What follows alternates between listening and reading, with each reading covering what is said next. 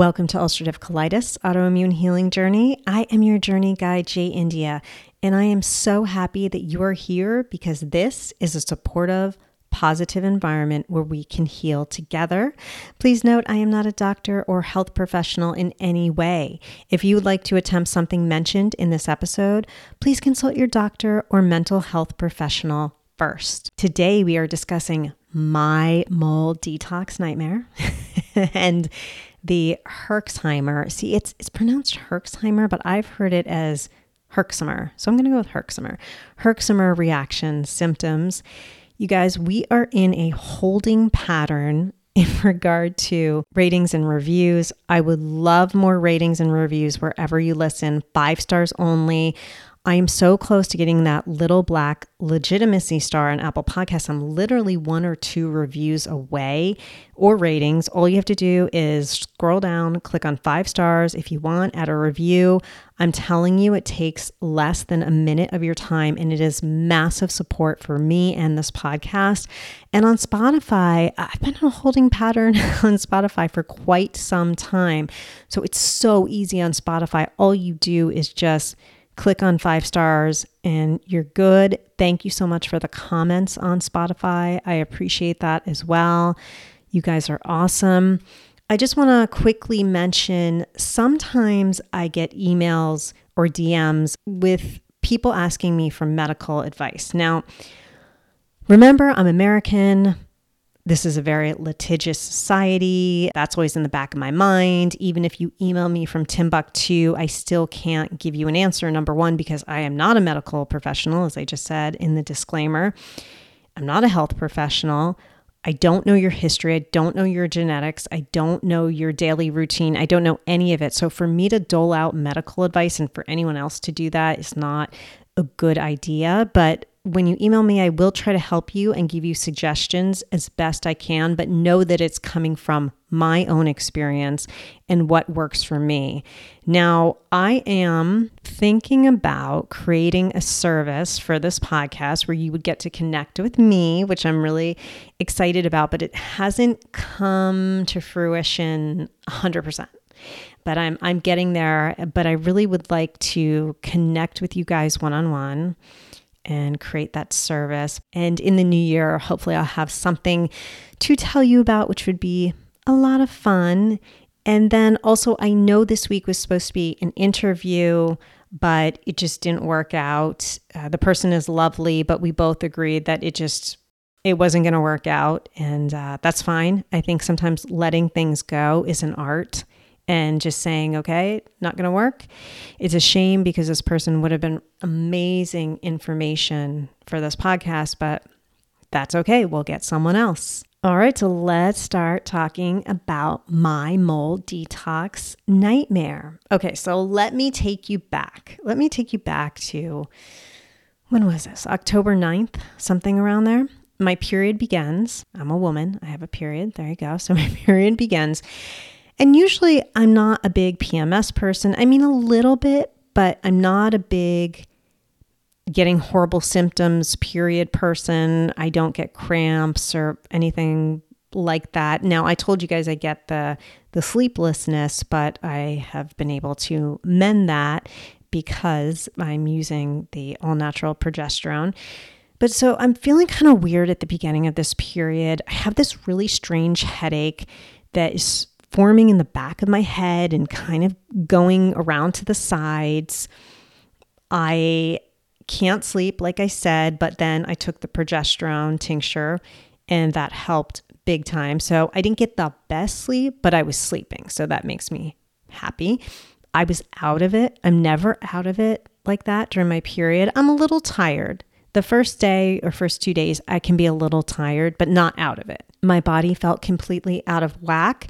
To be extra graphic on this podcast, I usually have a bright red period. So it's very healthy looking. The blood is very healthy looking. Sorry, guys, if, if you're queasy about blood, I should have given a disclaimer there. But that's how I can tell that I'm healthy. When I was sick, I was having abnormally colored period, and this happened as well.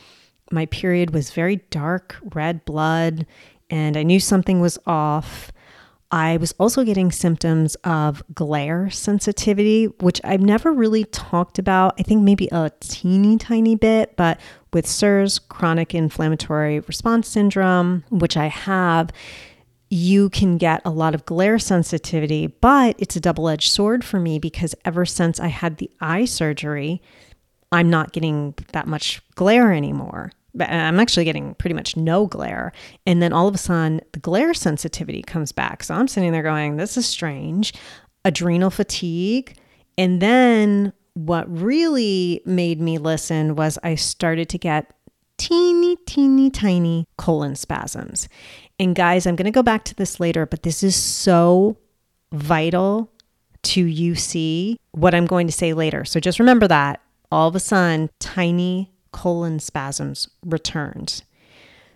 I'm thinking, hey, it's just a really bad period. Bad luck, who knows, whatever. My husband, who's a pilot, flew with another pilot who had a bad cold that only lasted a few days. It wasn't COVID, he tested.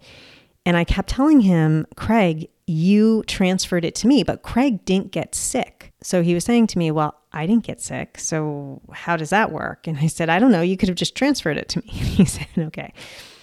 Then it started to turn into sinus issues, horrendous migraine.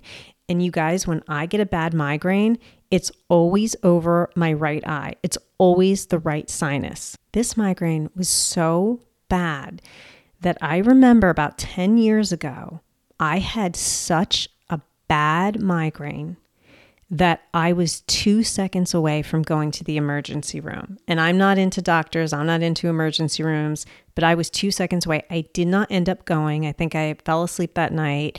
And luckily, it was a little better by the next morning. But that's how bad this migraine was to the point where I told Craig, I seriously might have to go to urgent care or the emergency room because this is so horrendously painful. And for me to have to go into a dark room, that's a little strange for me because even when I have a headache, it's not to that level, but it was to that level. I had to use Aleve, which is a NSAID, which is not good for those of us with IBD. But there was nothing I could do at that point. And my issue when I use Aleve is on the first day works great. Second day, it's okay.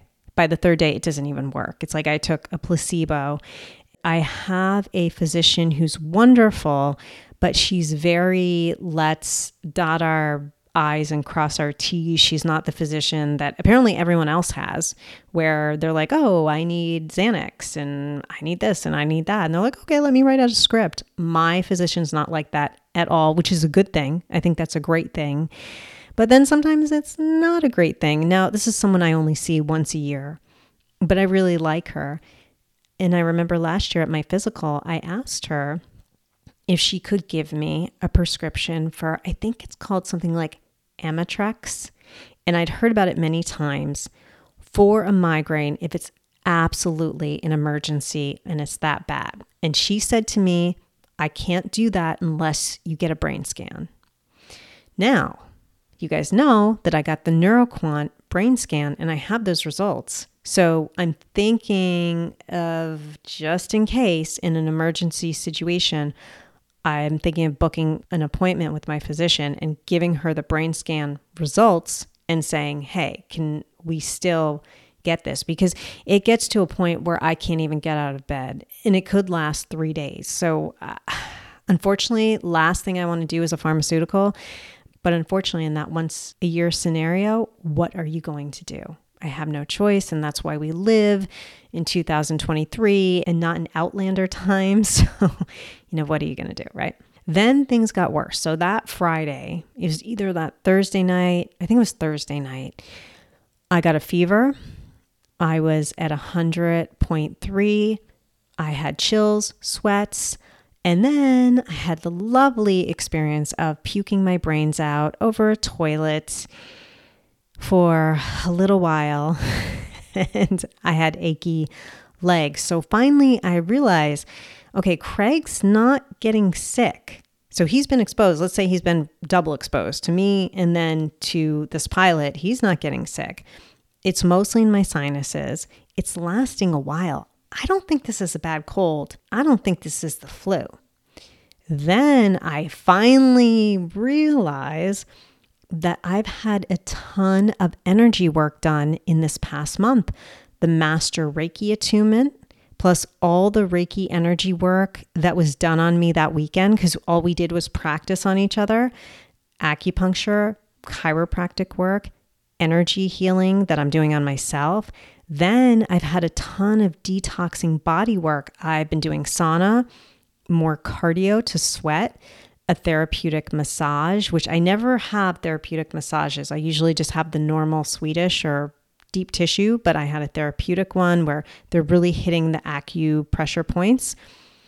So, hello, I'm having a Herx reaction or a massive detox reaction and not a good one. I warn you guys all the time, right? I'm on this podcast all the time. How many episodes do you hear me go, don't over detox, don't over detox, don't, I'm not going to tell you the name of the binders, don't over detox. And I did it. So, what threw me off was I didn't realize that I had all this energy work and then I'm sweating a lot more.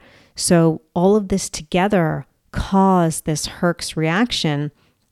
And that means the toxins leave your body so fast and in such a large quantity that it's an over detox and it's really dangerous. I mean, if I did it even a bit more, I think I would have been in the emergency room. So, you know, I've got to practice what I preach, right? So here you go, guys. I'm the example of I kept warning you and I released way too fast, way too much. I had talked about detox on the last episode a little bit and I asked for suggestions. And one of our amazing listeners reached out, one of us, human performance coach Anthony Padilla, wrote to me and said, Hey, did you drink enough water? And I said to myself, I think I am. And then he said to me, to assist with detox, be sure to drink enough water. My rule of thumb is half your body weight in ounces of water every day. If I weigh 100 pounds, that means 50 ounces of water. And on sauna days, help your body replenish the minerals you will sweat out he recommends an electrolyte hydration product called Re-Lyte. You know, he says this, of course I know all this, but then I didn't do it. I didn't even it didn't even occur to me, guys, to drink much more water. I mean, I was definitely drinking water, but I wasn't drinking a lot more. And there were days I actually wasn't drinking a lot. I use something for electrolytes called 40,000 volts. My husband uses LyteShow. So whatever you prefer. And I've actually have 40,000 volts on my kitchen counter that I try to use. And then my husband in the cabinet has LyteShow. But again, all of the energy work. Thank you, Anthony. I would love to get you on the podcast. I guess I'll ask you on air. Why not? Uh, to see if we can talk about, you know, goals for the new year right? When we get to that place, because I want to increase my cardio. How do you do it with UC? You may be an interesting person to ask. That would be a fun interview. So we can all follow Anthony. I already do, but you can follow him at Anthony for the number four fit on Instagram. Let's support each other. I'm going to put that in the show notes so you can just click to his account. So here's why I'm talking about this Herx reaction and why it's such a vital connection between UC and mold toxicity.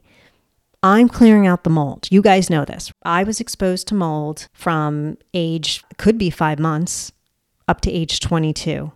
And I lived in my parents' house until I was 18 and then came back for the summers, came back for three summers. I was constantly exposed to it. And then because I have the CIRS gene, it was basically messing everything up. And now that I look back at everything, I think my mom had it too, even though we're not genetically related. I think she had it too. And I think my dad definitely has it. So here's a connection I'm clearing out the mold and the UC symptoms return. I don't think that's a coincidence. So I want all of you to be empowered to figure out is the UC that you have coming from just plain UC? In other words, from trauma held in the body, genetics, diet, lack of physical exercise, which I had all of that too. Or did it originate from mold first? That's what you have to figure out. And I truly believe the UC I have could stem from the mold toxicity first, and then everything else factors in, or at least be extremely exacerbated by it. I'll only know when the mold is out of my body, which hopefully will happen next year. And then I'll be the litmus test. If I'm getting tested and that mold is out of my body and I'm still getting UC, then I know we're dealing with two different things. It's just food for thought for you. Where is the UC originating? Is the mold making it worse? Or do you see the signs of that? Someone had written me about Chinese herbs and said to me, Okay, I'm looking at possibly doing Chinese herbs for UC. I wrote back to her and I said, If they're moldy and the UC you have stems from mold toxicity, that shit's gonna fuck you up. It's gonna be bad. Do you guys remember a few months ago, probably now more than a few months, maybe six months ago, when I took the Chinese UC herbs, I tried them and it was a disaster because a lot of those herbs are made from moldy plants and I didn't realize it. So we have to be careful with all this. We have to kind of be detectives and figure out where the UC is coming from. Is mold a part of it? Is Lyme disease a part of it? Is biotoxin illness a part of it? What's a part of it? Because we want to make sure we're putting all the right things in our bodies. And I will get emails and DMs from people who say to me, I've tried everything in the sense of food. It may just be that the food you're eating is high in mold, for example, and your body can't handle it. So it's listed in the UC food list or low FODMAP as being extremely healthy and good for UC. But if you have the mold combined and it's a high moldy food, then you could be fucking yourself. And not in a good way. There's a good fucking yourself, and then there's a bad fucking yourself. So, for example, everyone knows about cheese and mushrooms, they're moldy, right? But have you ever thought about raspberries? Raspberries are known as a high moldy food.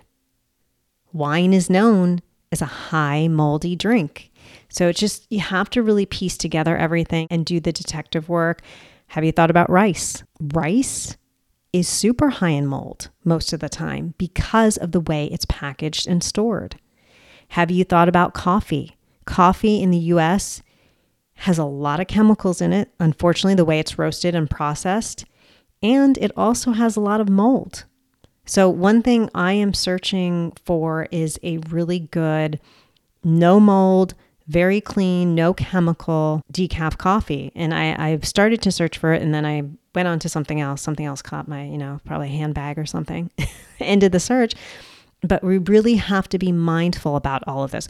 Okay, well, I'm eating really, really well, but are you? You may be eating well for that UC person next to you who doesn't have mold toxicity, but not for you. So just, you know, make sure you're piecing this all together. If you have gained any knowledge, insight, or comfort from these episodes, please support this podcast, buy my UC ebook, my meditations, and donate. All the links are in the show notes. In my household, come on, guys, you, you know what I'm going to say, so you, you got to say it with me. I've got, we've got to have a song. Maybe one day I'll sing this. Wouldn't that be funny? I'm not a singer. You, you don't want to hear me sing, but maybe one day, maybe for your Christmas present, you guys don't deserve that. You don't deserve me singing. I'm just kidding. Okay. In my household, when we have a perfect shit, you know when it slides out of your body, it's a perfect color and solidly formed, and you're so proud of yourself. You turn around the toilet and you go, wow. We call that a green heart. I wish everyone a green heart day.